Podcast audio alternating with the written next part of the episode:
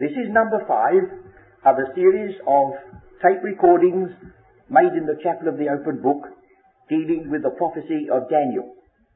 It is our custom at this meeting to read a portion of scripture together, and those of you who are sharing with us, if you care to switch off for a little while and read, we shall be reading the book of the Revelation, chapters 12 and 13.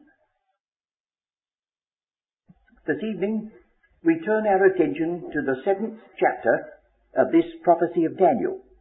And we shall be obliged by the very prophecy itself to consider though at least a part of chapter 13 of the book of the Revelation which we've just read, but that will come presently. now we notice in this seventh chapter uh, that uh, the first year of Belshazzar, king of Babylon, Daniel had a dream. And this is the dream that he had. I saw in my vision by night, and behold, the four winds of the heavens strove upon the great sea. Now I said we wouldn't deal with the book of the Revelation till we got there, but now you may remember that the sea is spoken of in chapter 13 in the first verse, I believe it is, that this beast that there is spoken of in the book of the Revelation arises out of the sea. We'll see that again presently. And four great beasts came up from the sea, diverse, one from another. The first was like a lion and had eagle's wings. I beheld till the wings thereof were plucked, and it was lifted up from, from the earth and made to stand upon the feet of a man, and the man's heart was given to it. And another beast, a second, like to a bear, and it raised up itself on one side, and it had three ribs in the mouth of it between the teeth of it, and they said thus unto it, Arise, devour much flesh. After this I beheld, and lo, another like a leopard, which had upon the back of it four wings of a fowl. The beast had also four heads, and dominion was given to it. And then, verse 7, after this, I saw in the night visions, and behold, a fourth beast, dreadful and terrible, and strong exceedingly, and it had great iron teeth. It devoured and brake in pieces, and stamped the residue with the feet of it, and it was diverse from all the beasts that were before it, and it had ten horns. And, verse 8, I considered the horns, and behold, there came up among them another little horn, before whom there were three of the first horns plucked up by the roots. And behold, in this horn were eyes like the eyes of a man, and a mouth speaking great things. This is a difficult passage to analyze, isn't it? There are some features here that go beyond the ability of any present day commentator being sure. They were written for the learning, particularly of those who will be living in the days when this will become history. And when they're living in those days, they will have the advantage of us because they will be living under these very, this very terrible pressure. Don't envy them, friends, because to live under that terrible pressure will be in the days of great tribulation. So you see, sometimes the understanding of the Word of God walks together with a tremendous amount of pressure and suffering. We can only truly enter into a scripture when we're actually living it. And whether you and I want to live this in order to understand it is of course a personal thing. I think we can, we must be content to know that God has forecast what shall come and in the strength that we have already possessed that wherever prophecy has been fulfilled, it's been so literally fulfilled that unless we're believers, we come to the conclusion it was a concoction invented by somebody after the thing took place. That's what's happened to the book of Daniel. It forecast so accurately certain movements that were going to take place that nobody could ever foresee. What kings were going to rise after this particular kingdom and run its course for centuries, yet it came absolutely true. It was forecast that our Saviour should be born in an obscure village called Bethlehem.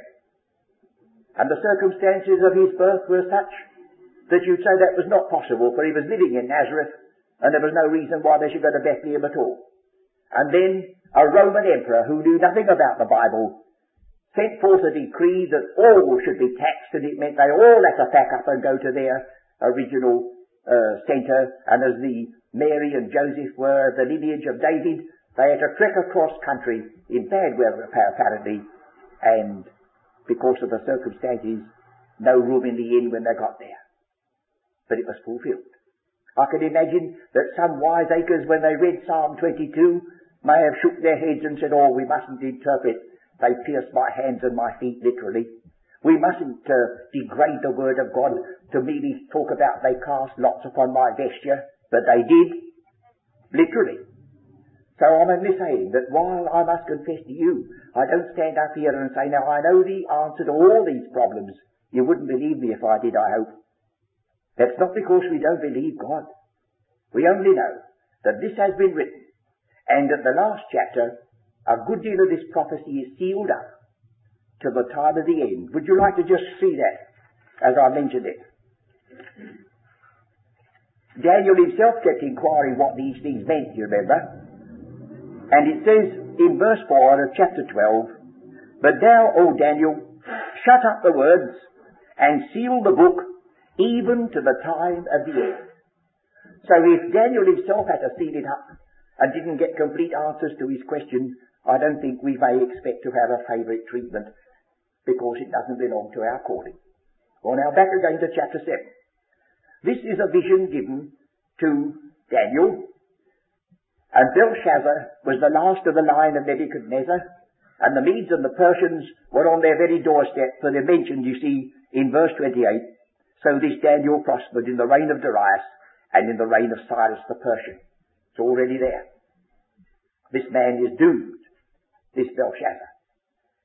And Daniel is told, uh, is given this vision of these four beasts, and he's told, uh, presently we shall discover, that these are to be upon the earth. They are kingdoms or powers that shall arise. We'll get to that in a moment.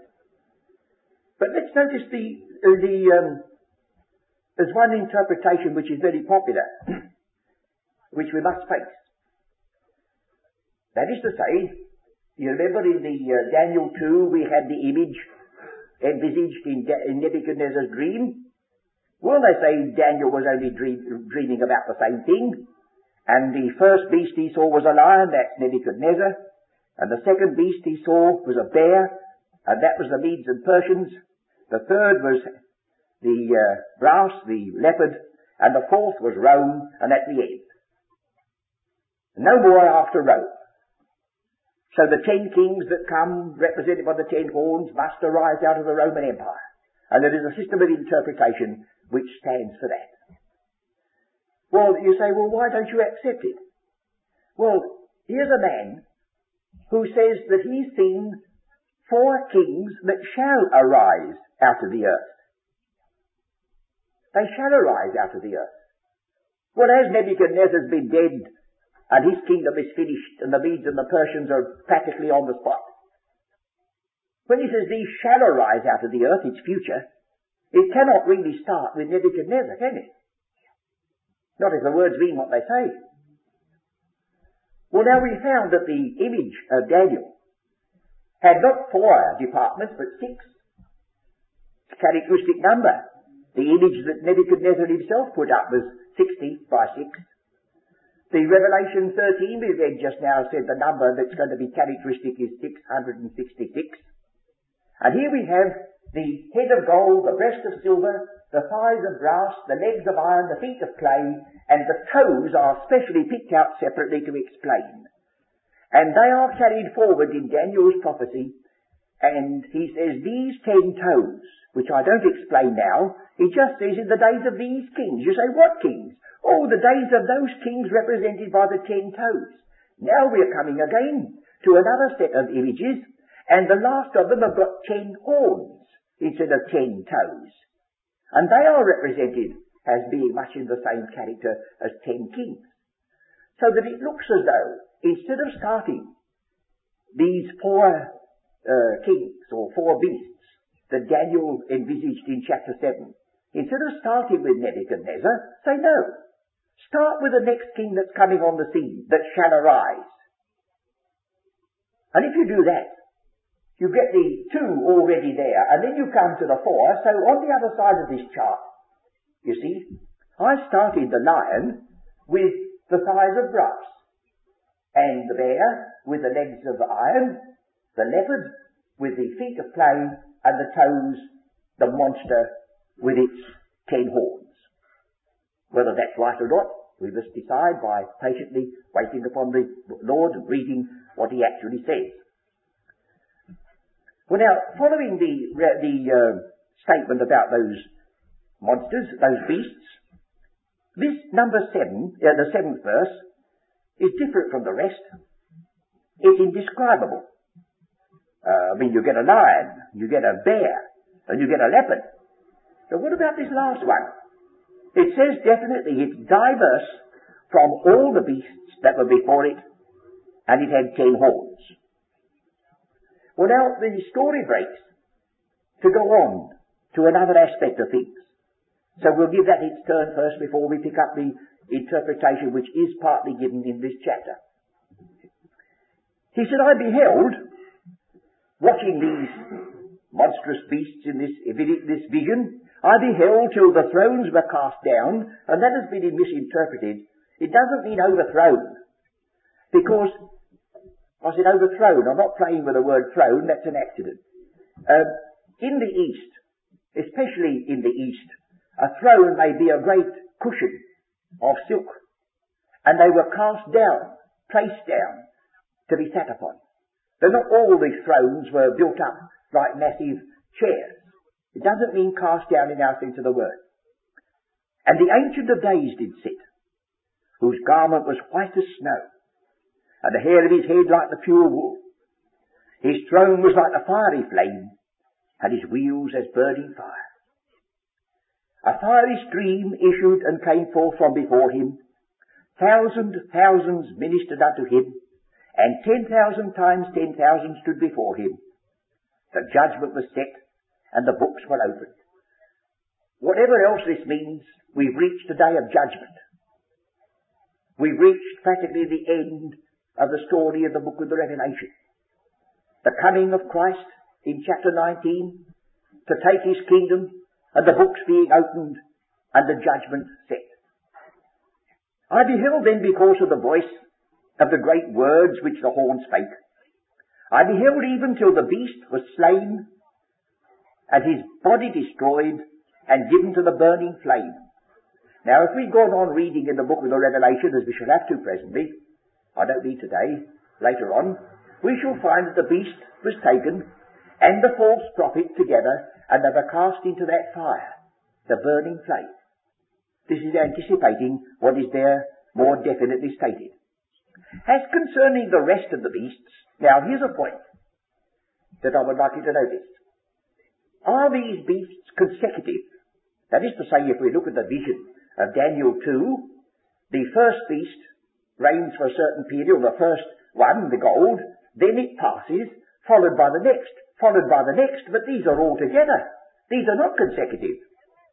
As concerning the rest of the beasts, they had their dominion taken away, yet their lives were prolonged for a season and a time. And I saw in the night visions and behold, one like the Son of Man. Of course we know who he is. The coming of the Son of Man. He came with the clouds of heaven, so the book of the Revelation says, Behold, he cometh with clouds. All these are linking on to that day of Revelation. And came to the Ancient of Days, and they brought him near before him. And there was given him dominion and glory and a kingdom, that all people, nations, and languages should serve him. Nebuchadnezzar glimpsed this, you remember. He admitted this must come. His dominion is an everlasting dominion which will not pass away, and his kingdom that which will not be destroyed. Well, that's what Daniel saw. You can see it arose out of much that he'd been pondering, much that had been said to him, much that he'd explained to Nebuchadnezzar and others. And so God gave him this vision. Whether he's going to give us the full interpretation is another question. But it was enough. Whatever was given here was enough to settle some of the problems that had arisen in Daniel's mind. Well, now comes the uh, explanation. Although we're going over the ground again to a large extent, oh, well, that's, you'll have to put up with that, for that's the way in which the book's written. Now it says, I, Daniel, was grieved in my spirit, in the midst of my body, or as it's put, in the midst of my sheath. He refers to his body as a sheath. In which his spirit was held. Uh, because he knew, or at least the scripture knew, that this body of ours is to pass away. But that which is begotten of God remains, for his seed abideth in him. He spoke of his body as a sheath. And the visions of my head trouble me. I came near unto one of them that stood by, uh, these angels that were in the uh, vision. I came near unto one of them that stood by and asked him the truth of all this. So he told me and made me know the interpretation of the things. Now this is the interpretation. These great beasts, which are four, are four kings. So now we know, we've got so far, that they are kings. Well, why are they represented as a lion and as a bear and as a leopard? Well, because if we only knew the type of king they're going to be, we should say that just exactly represents them. There are peculiar characteristics about these wild animals that can have a sort of reflection in the nature and makeup of certain individuals. We use the very words ourselves. We speak about a person as a sly fox, another person as a wolf, and so on. Well, this is just what's happening here. So although we are not able to give you the name and address and everything of this king, we know his character. We know something of his character. And it says, these are four kings which shall arise out of the earth, future, from the days of Daniel. But the saints of the Most High shall take the kingdom and possess the kingdom forever and forever. That's all he's taught. Just those two verses. They are four kings. They're going to dominate the earth. But, but, Daniel, don't forget, God has the last word. And he has a kingdom that lasts forever. Now, but he wasn't quite satisfied with that, Daniel wasn't. And because he wasn't satisfied, we get a little bit another glimpse you see, there's another man that's very much of the same kidney, the prophet Zechariah. Then I said, what's this mean? And he said, don't you know? No. And he told him. Then I said, what does that mean? And don't you know? And he told him that. Oh, God wants you to ask, friends. You'll never be sent away and say, oh, don't bother me. He wants you to bother him. Perhaps that's one of the reasons why we don't know as much as we should, because we don't bother. He's written it for our learning, but he's put it sometimes in a cryptic style so that we shan't say just by one casual reading we've got it all. So we never got that until we went into his presence and got into touch with himself. Then I understood, you see. Like Asaph worrying his head outside because of the wicked who prosper until I went into the sanctuary of God. Then understood I their end. Oh, it made all the difference to that man, and yet it was exactly the same thing he looked at outside again, but from a different point of view. So let's go on, shall we? Then I would know the truth of the fourth beast. Now this is characteristic. You'll find that on more than one occasion, Daniel is concerned not about all the long series, but I want to know the end. It was true of Nebuchadnezzar. What's going to be the end of this? Where's it all going to end up? So he said, I'm not asking for a lengthy explanation about the lion and the, and the bear and the leopard, but what about this fourth beast? That's the thing that sticks out in my mind. This indescribable monster, for you'll find it is a monster when we turn the page. Then I would know the truth of the fourth beast, which was diverse from all the others, exceeding dreadful, whose teeth were of iron, and his nails of brass, which devoured, brake in pieces, and stamped the residue with his feet. I'd like you to notice iron and brass. In the preceding chapter, a very peculiar thing was said that when the tree was cut down, it was bound in iron and brass. Here you're reminded again that iron and brass come into it. And iron and brass are a part of the characteristics uh, somewhere down the story, the legs of iron, the thighs of brass, that's carrying it on. You will find there's a link between this chapter 7 and chapter 8 when we come to it. So we won't do that. We've got enough on our program at the moment. More now. And you notice this, when Daniel is asking for information, he's telling a lot. He's not vague, is he? He says, he doesn't say, then I will know that indescribable beast, you know, that funny one. Oh no, he says he was diverse from all the others and yet exceeding dreadful. His teeth were of iron, his nails of brass. And he devoured and brake in pieces and stamped the residue with his feet. Look what he's telling. the angel or whoever it was that stood by, giving him all the opportunity to explain. And he said, I would like to know about the ten horns that were in his head. So would a good many people. But there is a chance to get a little idea. And of the other which came up, and before whom three fell. Even of that horn that had eyes, and a mouth that spake very great things, whose look was more stout than his fellows. By Daniel, you seem to know a good deal about it, although you're asking for information, isn't it? And I beheld in the same horn made war with the saints, and prevailed against them until the Ancient of Days came and judgment was given to the saints of the Most High, and the time came that the saints should possess the kingdom. And then he said, The fourth beast shall be the fourth kingdom upon the earth. Now, that's the problem. Where do we start reckoning? If we start with Nebuchadnezzar, this fourth kingdom is the kingdom of Rome, which is, was in dominant power 2,000 years ago. If we start with two of them already in being, and these are future, then we say, oh, this takes us right down to the time of the end, the book of the Revelation, the passage we read, as we shall see in a moment.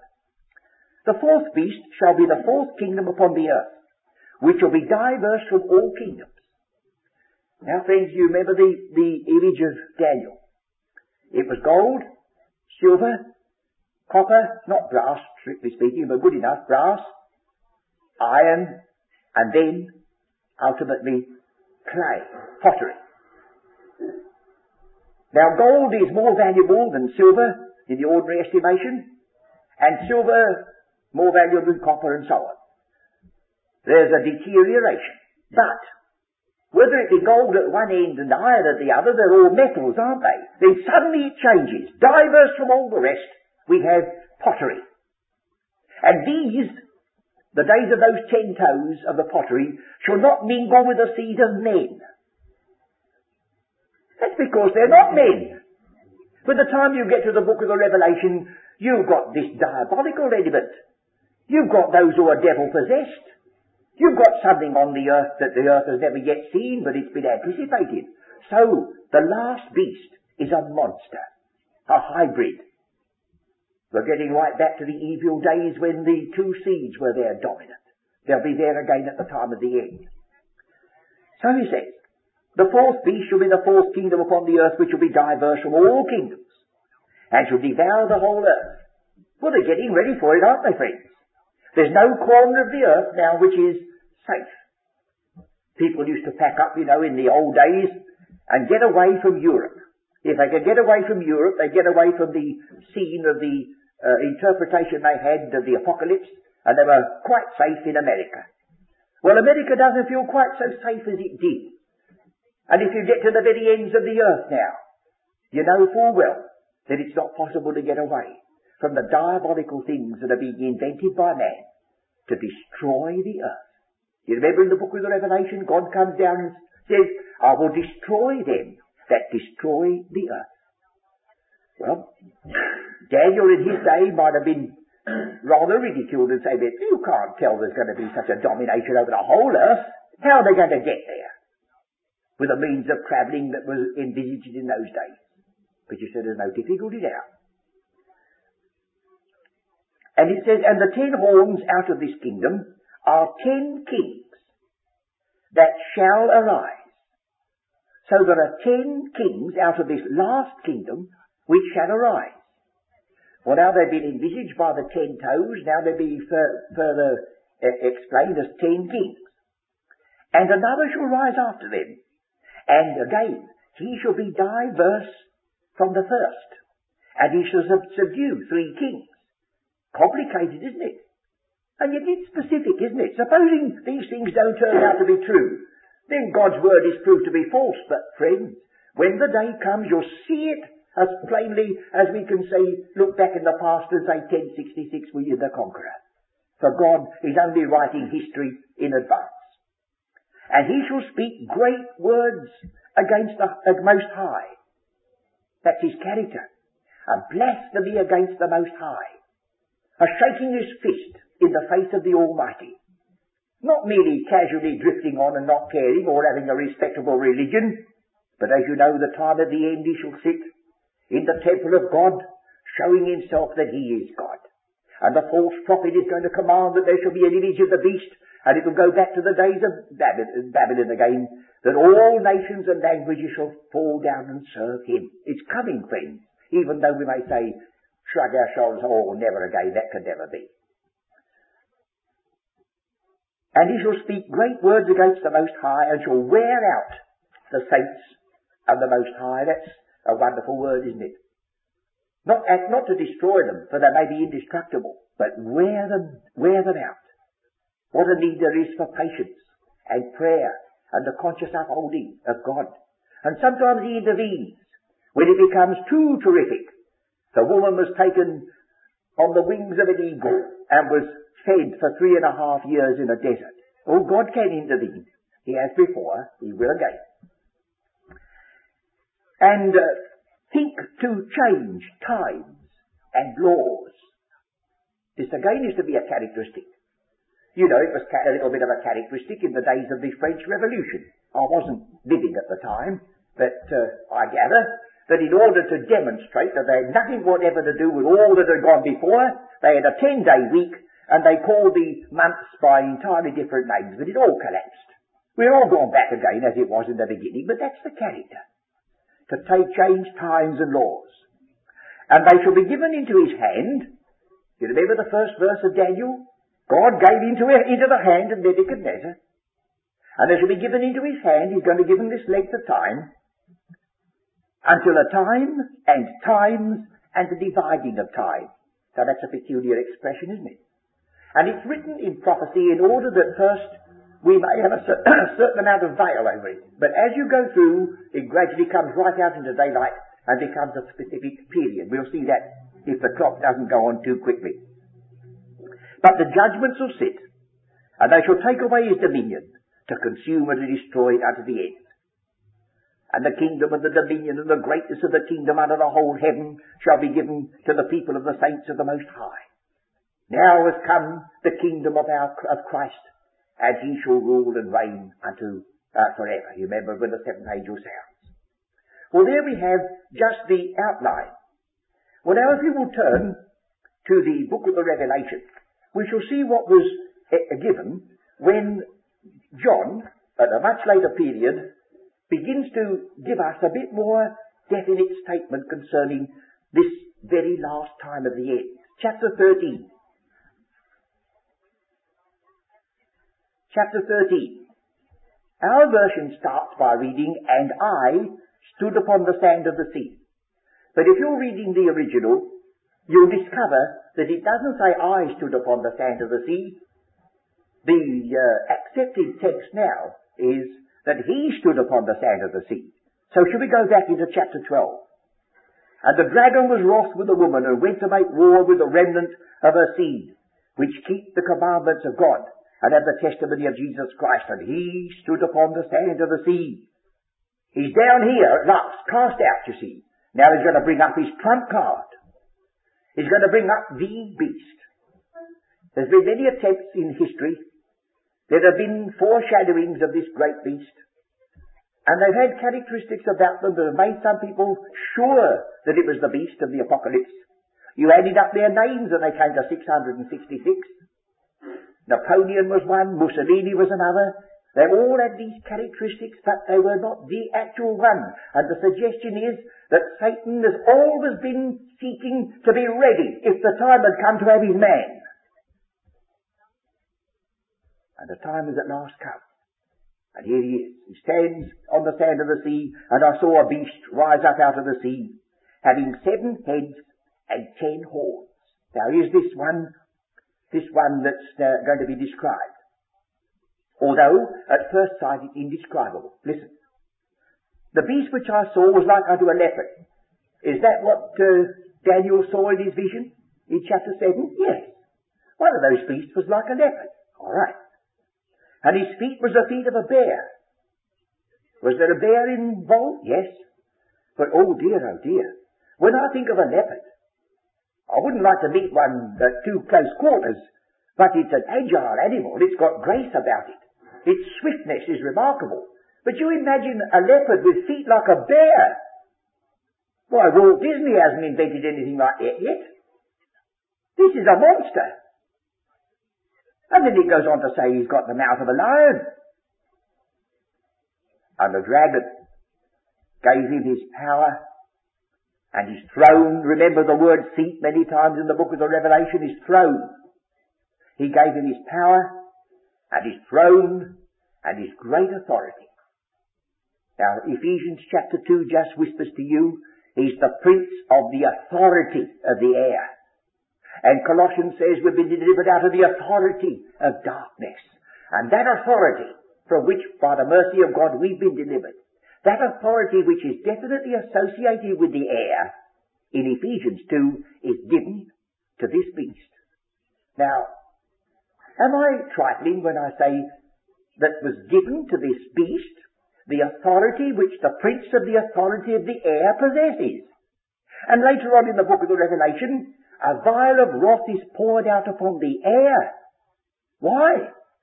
Well, I may not be able to answer, but I'm only telling you it's so. What's the air done? Does it really mean just the gases that form the atmosphere, or does it mean that which the air stands for in that day? Let's go on a little bit further. And I saw one of his heads as it were, wounded to death, and his deadly wound was healed. What's that mean? A travesty of resurrection. The very same words are used. I saw a lamb as it had been slain that are used here of this anti-Christian beast. A travesty of resurrection. And what happened? All the world wondered after the beast. And they worshipped the dragon that has been the goal of Satan since the fall of man. It was stressed when he, when our Saviour commenced his public ministry, all this will I give thee, which you come to take. You can have it. It's mine to give. All this will I give thee if you fall down and worship me. Imagine that. And now he's got it. Remember this, Satan is a religious being. The fact that a good many of his followers are murderers and adulterers is not what he intends. If he could have a millennium here, so that everybody was as happy as could be without the Son of God, he would have achieved his purpose. But there is a, such a thing as consequences of acts. And there never will be a millennium here without the Son of God. But that's the thing which is a, a perhaps a thorn in the side of the wicked one. He cannot bring it about, but he would if he could. Worship is involved all the way down. What's the first of the Ten Commandments? Has it to do with thieving or telling lies or being obedient to parents? No, thou shalt have no other gods beside me. And anybody who breaks that first commandment needn't bother about the rest, for they're all broken with it. What is the mystery of godliness? Over against the mystery of iniquity. The word godliness means the act of worshipping acceptably. So please don't put worship on one side as though it doesn't matter as long as you're just morally right. You never will be morally right if you're not right with regard to your relationship with God. And here it all comes out. They worship the beast. And they worship the dragon which gave power unto the beast. And this is what they say. This is what the newspapers go to have in screaming headlines. Because I think they still have newspapers in this day. They are still have them. People will want them. And whatever will take the place of television and the uh, radio, they may have something even better or worse then, I don't know, uh, they will be saying to all the world, we've got to submit. There's no possibility of arguing against this monster. Who is able to make war with him? Well, when you come to think that this is future, some of the missiles that they're using can only be, they can only go a third the way around the earth at the present moment, friends. Fancy that, only just a third round the earth in one go. Well, what would it be when they go right round and hit themselves in the back and make a mistake? What would it be when all the world is a target for anywhere else in the world? And if this ancient beast has got something that just goes one better than all the rest, it paralyse the world. I don't think I'm drawing on my imagination. It's near to that now. And if any one power, it doesn't matter whether it was a great power that dominated half the earth or the populations of the earth, or the tiniest power that had got something that the others hadn't got. That would be enough. And I believe it would be a very little power, but that's got to come out later. So here, who is like unto the beast, who is able to make war with him? And then we are told there was given unto him a mouth speaking great things and blasphemies, and power was given unto him to continue forty and two months. Well, I'm not dealing with the whole of the Revelation this evening as well. I haven't got very much more time. I'll just draw attention to that peculiar uh, way of speech, and it's on the chart to just to guide us. If you'll turn back for a moment, keep the Revelation open, but turn back to Daniel so that we have them before us. These ways of expressing time. Chapter 11, verse 13.